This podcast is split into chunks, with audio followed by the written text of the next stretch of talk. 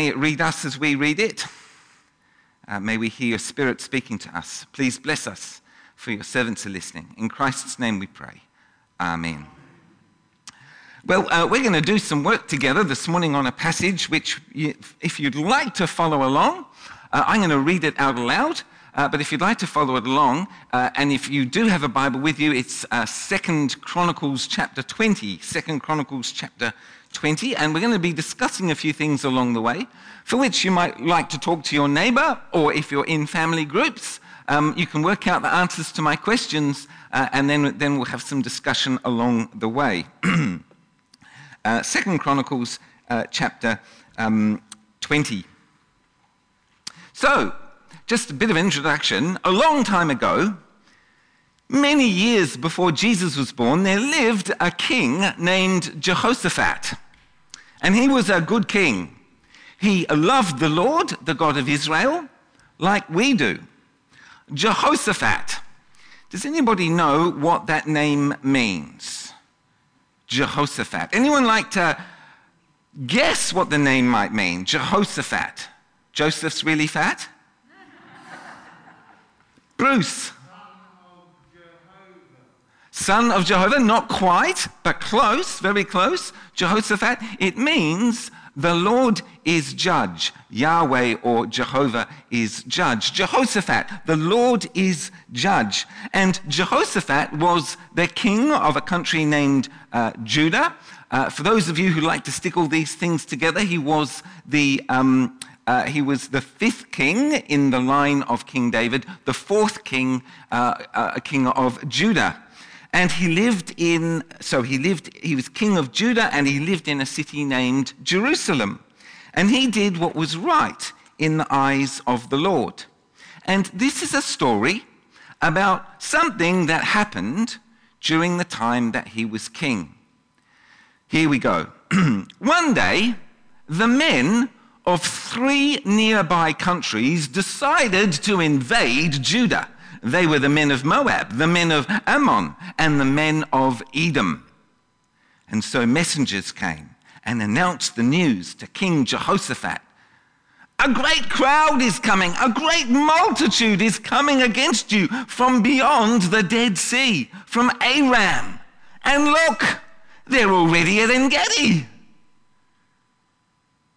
Jehoshaphat was very frightened, and he decided to seek out the Lord so as to find out what to do.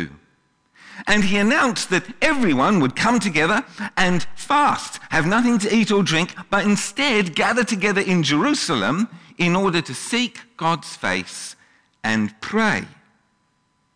And so it was. All the people came together to ask the Lord what to do. Indeed, they came from every town and village.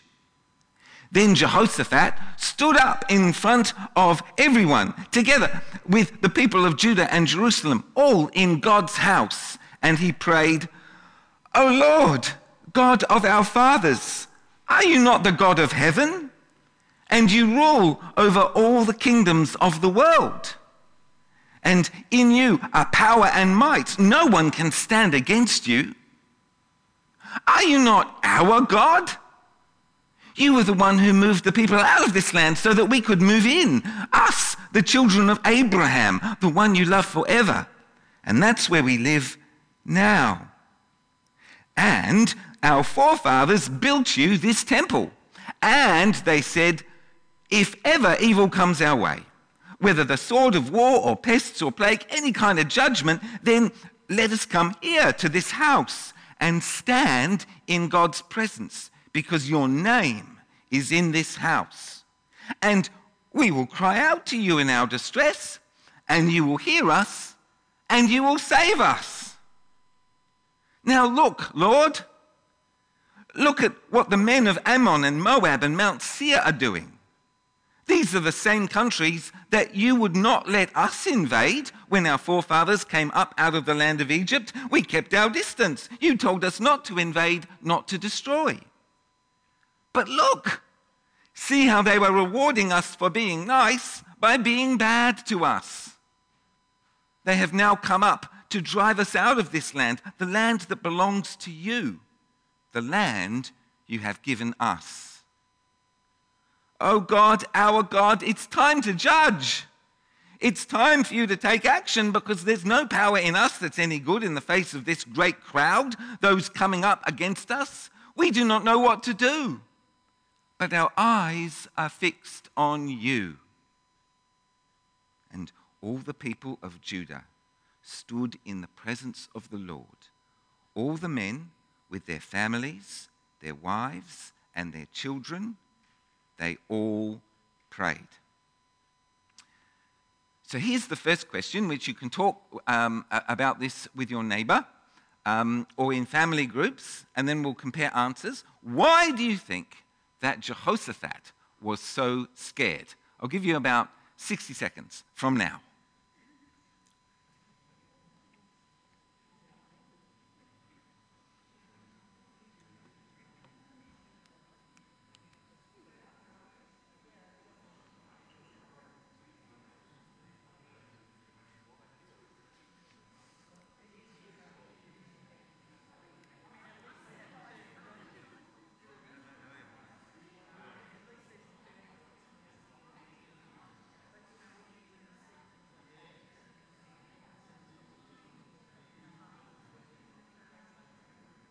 Okay, that's thirty seconds, and that feels like enough time to me. So hands up if you can answer my question. Why do you think Jehoshaphat was so frightened? Why was he so scared? Who'd like to share an answer? Bruce. Yes, three nations against one. He was being invaded. That's scary. That's a really good answer. Why else might Jehoshaphat have been scared? Because he knew he couldn't win. Not by himself, he knew that.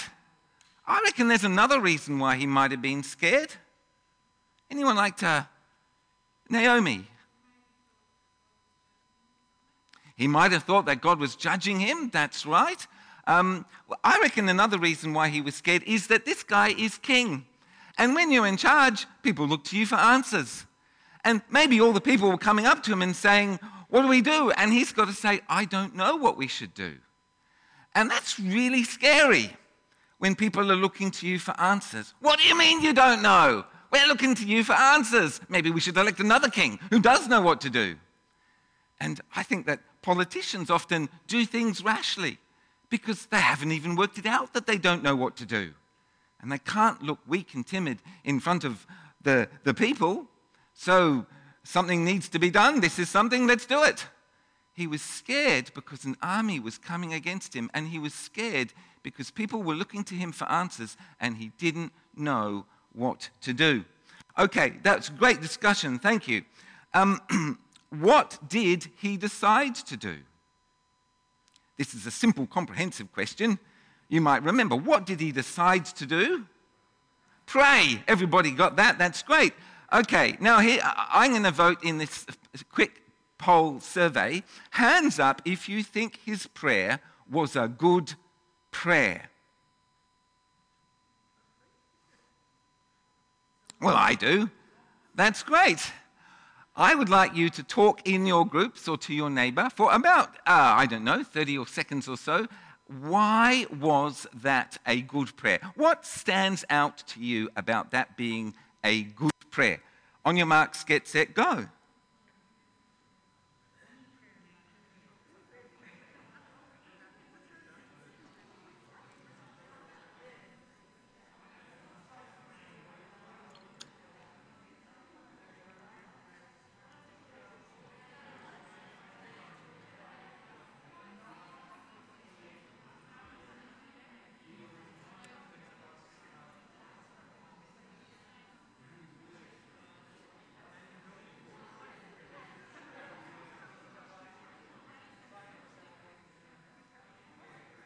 Okay, let's stop.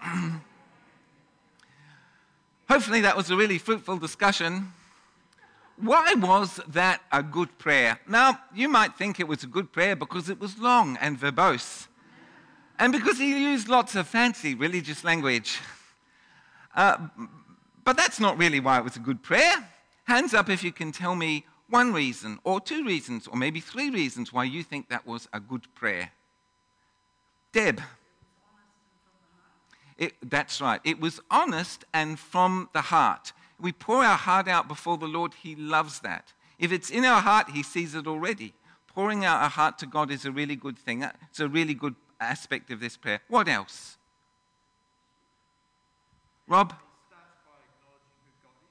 Yeah, that's a really important thing. When in our prayers, sometimes a really good place is to start by remembering who God is. And in remembering who God is and in beginning a prayer with worship, we remind ourselves that however big our troubles seem, they are tiny compared to the enormous size of God. God is always bigger than our troubles. That's a really important and good part of this prayer. Um, another thing that's good about this prayer, um, Andrea.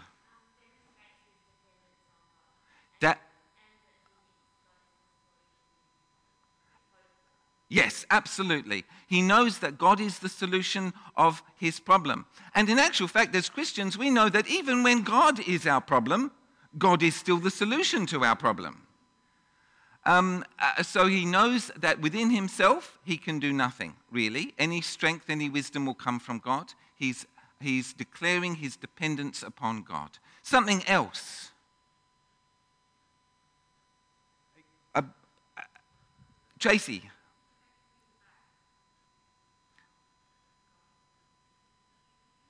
I'm sorry, Tracy, a bit far away for me. Yes, he's, he's, he's reminding God of the promises that God himself has made. He is, to use a bit of fancy language, rehearsing God's signs and wonders and historical acts on behalf of his people. Aren't you the God who rescued us up out of Egypt? Aren't you the God who's guided us all this way? Isn't this all according to your purpose? Remembering the mighty acts of the Lord. It builds faith. Now, there are some really good answers. I think there are two things about this prayer that also make it special. Uh, and when we find ourselves in real difficulty, in real trouble, there are two things I think that, that, that can allow us to, to, to pray in a particularly powerful way. Special authority in the heavenly realms. Anyone like to guess what those two things are that make this prayer time a pretty, prayer, pretty, pretty pra- powerful thing?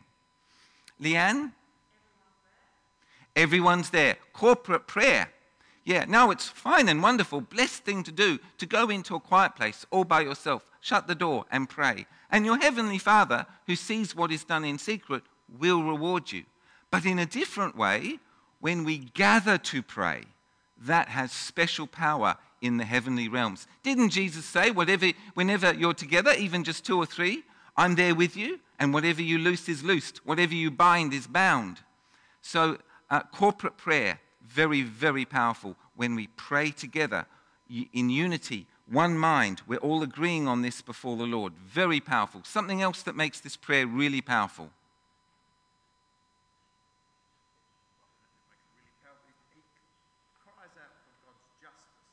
Yes, yep, that's not what I was thinking, but that's actually a really good point. He asks God to judge. Um, and when we say, hey, God, judge, we might think that means, hey, God, punish. It doesn't. It means to take authority over this whole mess. We're not sure how to pray sometimes, but we say, Lord, judge. You work out what's right in your sight and do it. Lord, judge is a really good prayer over Ukraine. This is complex, messy, and difficult. You take authority. May your will be done on earth as it is in heaven. But the other thing I was thinking about, when, when, when we really want special power and authority in the heavenly realms, let's pray together and let's fast. Uh, in the Old Testament, if you see the word prayer, the word fast is never far away. Uh, when, when, when, when we fast, we know that, that, that, and Jesus teaches us to fast, we know we have special or authority in the heavenly realms. So great answers, really good prayer for lots and lots of different reasons. Let's keep reading. Verse fourteen. Then a man named Jehaziel, son of Benaiah, son of Jeiel, son of Mataniah, a Levite from the descendants of Asaph, the Spirit of the Lord came right on him, in the right in the middle of the assembly, and he said, Listen up, everyone, all you from Judah and Jerusalem, and you too, King Jehoshaphat. This is what the Lord says. Do not be afraid, do not be dismayed, not by this great multitude. This battle isn't yours, it's God's battle. Tomorrow, go down to them and look. They will be going up the steep roads towards Ziz, and you'll find them at the end of the valley just before the desert of Jeruel. But this isn't your fight. Take up your positions, but stand, just stand, standing firm. Wait and see the deliverance the Lord will give you. Do not be afraid, do not be dismayed. Tomorrow go out and face them, and the Lord will be with you. Okay, um, well, that would have been an encouraging message. Hands up if you think that would have been really encouraging message to receive. Okay, were there any bits in that message that you wouldn't have liked? Sophia. That's right.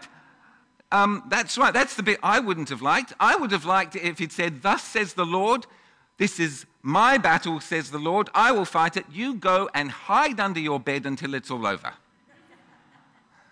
That would have been much nicer. Uh, but no, sometimes, even when the battle is the Lord's, uh, uh, sometimes uh, um, God wants us to face our enemies, uh, to go out and face them, uh, to be there. And this is going to be important. Um, he wants them to go out and be there. So let's read on. Verse eighteen, when Jehoshaphat heard this, he bowed down to the ground with his nose touching the floor. And everyone from Judah and all the people who lived in Jerusalem also fell down before the Lord and worshipped him. Then some of the Levites, some of the descendants of the Kohathites and some of the descendants of the Korahites stood up and started to praise the Lord, the God of Israel, with extremely loud voices. So then um, uh, they hear it as good news. They're really glad God is going to save them. What do you think that looked like?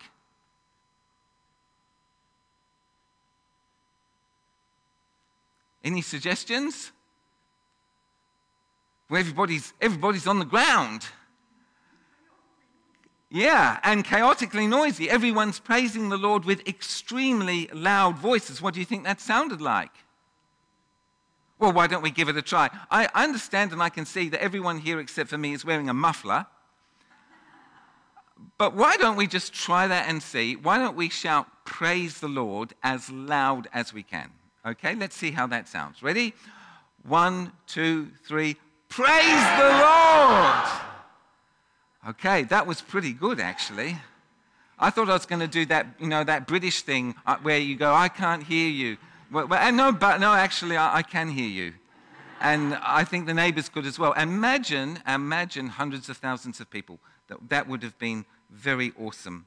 Well, verse twenty, the next day they got up very early in the morning and they set out for the desert of Tekoa. On the way, Jehoshaphat stood and said, listen to me, all you from Judah and those who live in Jerusalem. Believe in the Lord your God, and you will be victorious. Believe what his prophets have to say, and you will be a success. And then he swapped ideas with the people, and he appointed singers to sing to the Lord and to praise the beauty of his holiness as they went out in front of the army. And what they were singing was, let's all thank the Lord, because his love is forever. So uh, let's try that, shall we? Uh, let's all. Let, I'm, I'm not sure if I can think of a tune off the top of my head. Let's all thank the Lord. It's the song we just sang. That's great. Well, we can skip that bit. Give thanks to the Lord, for his love endures forever. Verse twenty-two. At the exact time at which they began their shouts of joy and of praise, the Lord set traps for the men of Ammon, Moab, and Mount Seir. Those men coming to attack Judah, he trapped them in their own devices, and they were defeated. You see, they started attacking each other, each man, his friend and companion, until they were all gone, until they were all dead, destroyed, completely wiped out. Well, they've gone out to meet their enemy, praising and worshiping God. And that is sometimes, sometimes we talk about how singing and praising and worshiping God, like we do here on Sunday morning, sometimes we talk about how that's prophetic, how it announces to the nation the true purpose of humanity, which is to glorify God. But not only is it prophetic, it's also spiritual warfare. Evil spirits, they just find it incredibly frightening or incredibly embarrassing or both, but they run and hide. Um, praising and worshiping God is spiritual warfare. And as that happened, uh, the men just started, the, the enemies, they just started attacking each other. In actual fact, I don't really know what happened. Um, the, the description, often in the Bible, the description of, of warfare is incredibly brief. What I've translated as, and they were defeated, in Hebrew is just one word. Very brief description. But we do know that they kind of, they kind of was, you know, that infighting brought them down. And that escalated, got out of control, and by the end of it, they'd all killed each other, every last person. And one of the great themes in the Bible, one of the things that we read from cover to cover, it's there everywhere, is that evil is self-defeating. Sooner or later, all evil will destroy itself. And very great evil might arise for a season, but when something evil happens in this world, we can know that it won't last forever. Um, evil is self-defeating. Can anyone think of examples of el- el- of evil being self-defeating in the world? Things you've seen.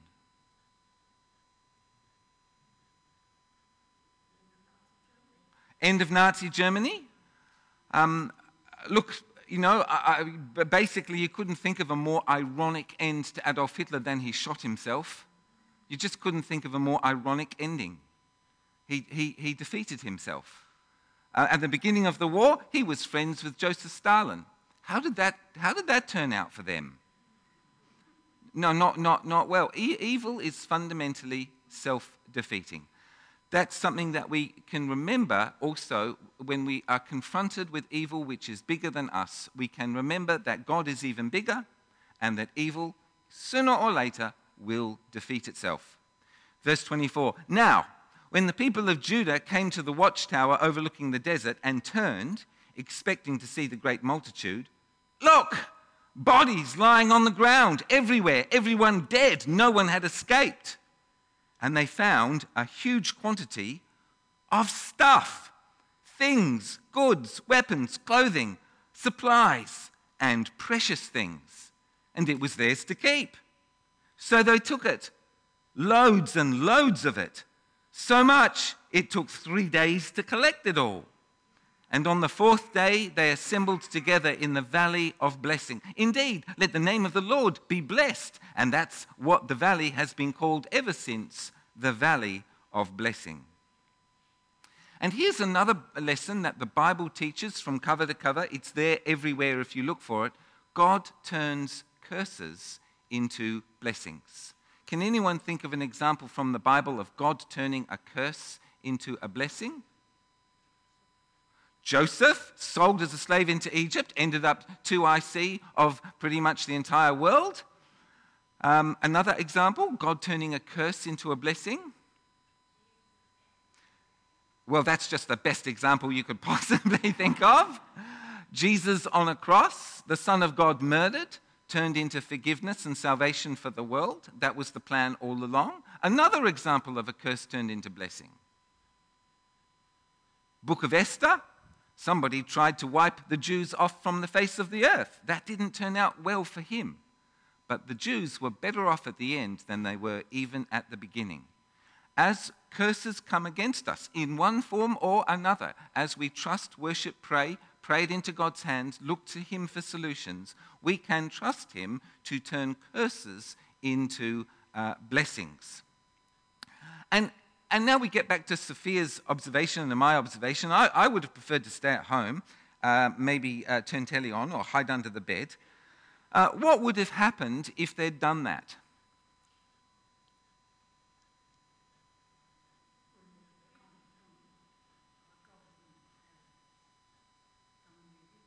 Well, um, I think he would have. Um, the army would have, that, that, but they wouldn't have gotten the stuff. Um, as Christians, we often proceed through life knowing that if we do the wrong thing, we'll be forgiven. Um, and in our weakness, we don't find the courage to do the right thing. We know we will be forgiven. And that's right, we'll always be forgiven. We can always count on God for forgiveness. But we just need to remember when we do that, we forsake the blessings that could be ours if we're obedient. And always the blessings are worthwhile. Um, sometimes God calls us to do very hard things in his name. Or um, often God calls us to not do the things that people all around us take for granted as, as, as freedoms that they're allowed to do. And we know as God's holy people, we can't do that. Never underestimate the blessings that God has in store for you when you are simply obedient to his word. There are always blessings in obedience. Uh, nearly at the end of this story, verse twenty-seven, then all the people of Judah and Jerusalem, together with King Jehoshaphat, returned to Jerusalem with their heads held high with joy because the Lord had allowed them to rejoice over their enemies. And when they arrived back in Jerusalem, they went to the temple and entered the house of God with harps and with stringed instruments and with trumpets and with ukuleles. Oh, no, sorry, it doesn't say that. Praising and thanking God. Well, it does say stringed instruments, doesn't it? There we are. And when all the nations around about heard about this, they were thoroughly shaken. The dread of God fell on them.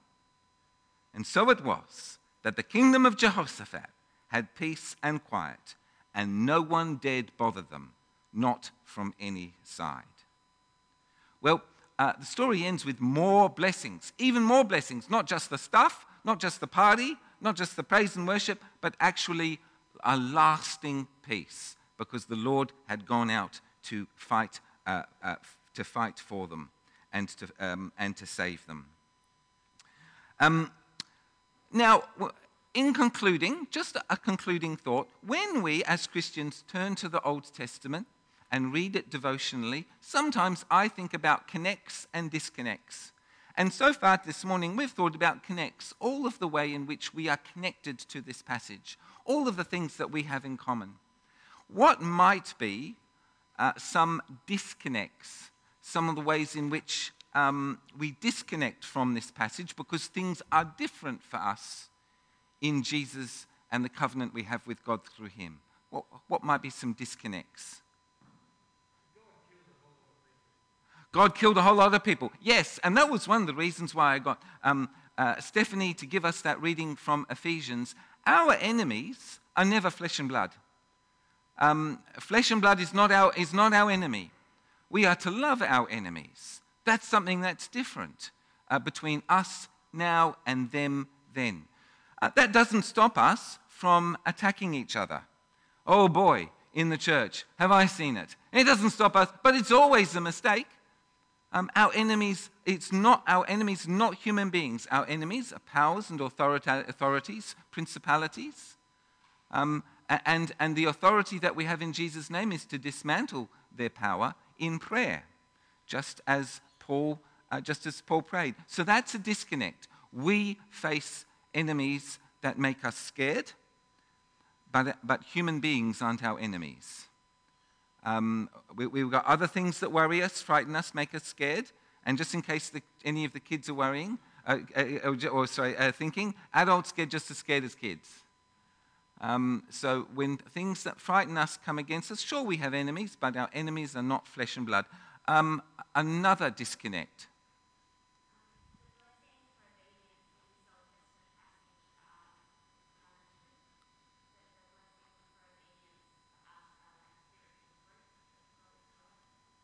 Um, yes, I, yep, yeah, yeah, absolutely, yeah. Um, uh, um, that's right. The, the, the primary blessing um, for obedience is not necessarily financial, um, but, but it is um, spiritual prosperity, um, our growth in our love and knowledge of God, um, uh, and lots of other blessings. And, and actually, I think sometimes, you know, uh, God does bless us materially abundantly as well.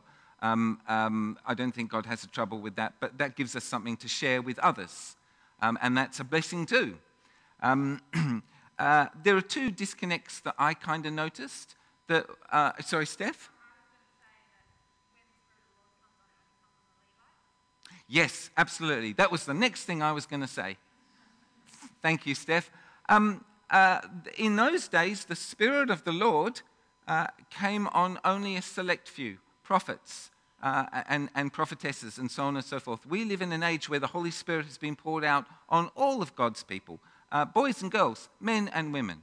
Uh, we can all prophesy. We all have the mind of Christ, particularly when we come together, we talk and pray, study the Bible. We all have the Spirit, not just one person in the gathering. Um, and uh, very quickly, uh, a last disconnect of a sort is that um, he kept on praying to Yahweh, which is put into our Bibles as Lord, all in capital letters. Um, he knew that the Lord was the creator of the heavens and the earth. Since that time, the Lord has been revealed to us fully in the flesh, and we know that Jesus Christ is Lord. Uh, we know that Jesus of Nazareth is Yahweh uh, with us. So um, we and Jehoshaphat, we believe in the same Lord.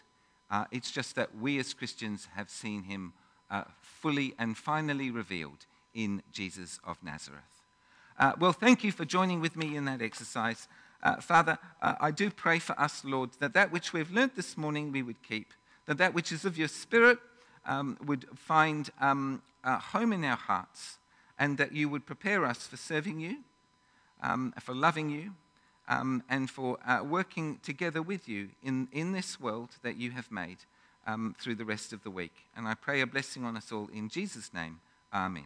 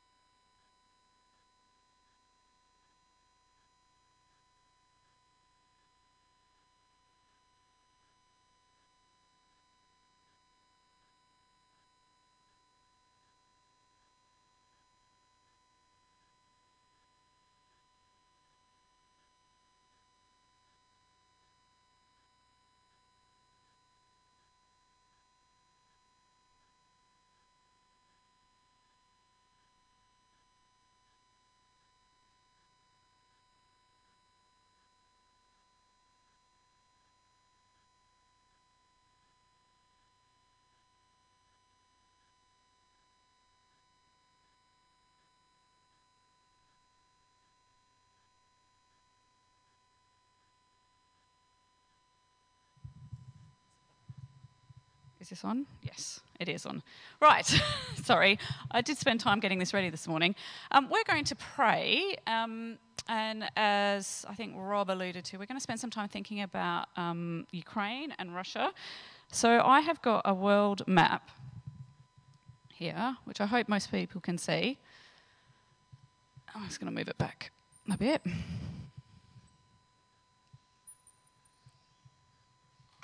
we go. Right. So what um, we sometimes think when things are really, really um, tough, um, really awful things are happening, is that when we're down here in Australia, we're a long, long way away from Russia and from Ukraine. Does anyone actually know where Russia and Ukraine is on the map? Do you want to come and show us, Asha? Can you show us where it is?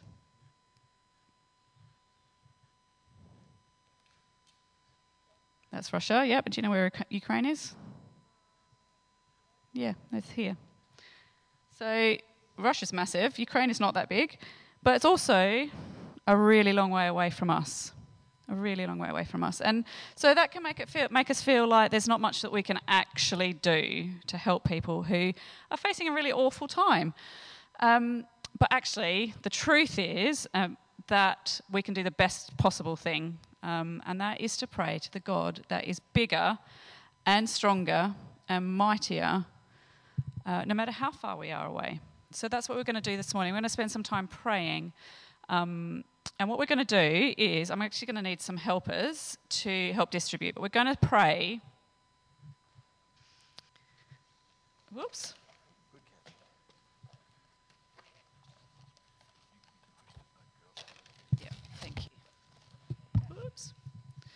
Thank you. We're going to pray in uh, small groups, so either like you did for your discretions with your partners, or you can pray on your own if you want to, or in your family groups. And we've got some post-it notes and some texters. So what would be great is, yeah, can you hand out the post-it notes, is if you could write or draw, depending on your age or your desire, um, your prayers. So, and on the screen is some ideas of uh, things you could pray for. Um, so there are lots of refugees, people who are leaving their homes, who have lost, left everything behind and have lost everything. Um, lots of people's houses aren't there anymore as well because they've been bombed. Um, so you could pray for the people who are fleeing, that they would be safe, um, and that they would, um, yeah, that they would be able to find uh, somewhere. Uh, also in Ukraine, uh, lots of families have been separated because the men are not allowed to leave. Uh, they have to stay and fight. So there are families that are separated. Sometimes the mum and the dad have both stayed behind and the kids have just gone, uh, which is really hard. Can you imagine being the mum or the dad and having to say goodbye to your wife or kids or both, um, and not knowing if you will ever see them again? So pray for those separated families that they would... Um, that God would be with them. There are also lots of people who are helping. Um, so that picture of the girl helping is actually giving soup to refugees. Um, so you could pray for the people who are helping, um, people fight, um, who are struggling. And obviously we want to pray for the fighting to stop. So you could pray for the fighting to stop and pray for the leaders. We don't want to just pray for Ukraine. We want to pray for Russia as well. Um, I have just put the leader up there, but actually the people of Russia are suffering as well. Um, and a lot of people don't agree with what their leader is doing. Um, so pray that God would be in that. And we just really encourage you to remember that God is big and he is mighty and he is um, sovereign over all of this. And we are doing the most powerful thing that we can do.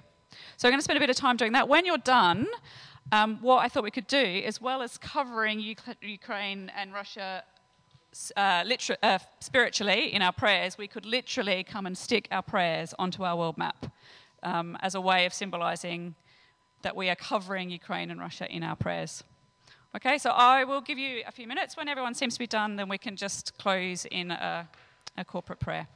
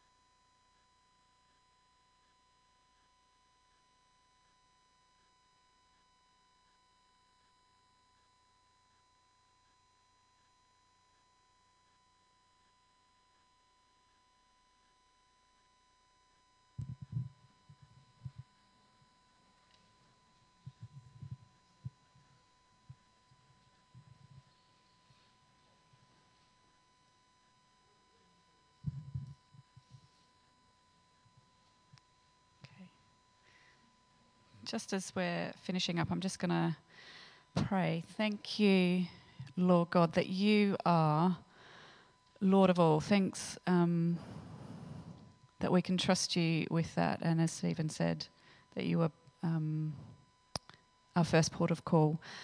Thank you for these prayers. Would you hear them, Lord, in your precious name? Um, and we just um, long to see peace break out um, in this terrible situation.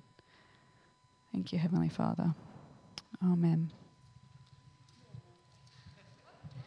They're sort of going the wrong way, aren't they?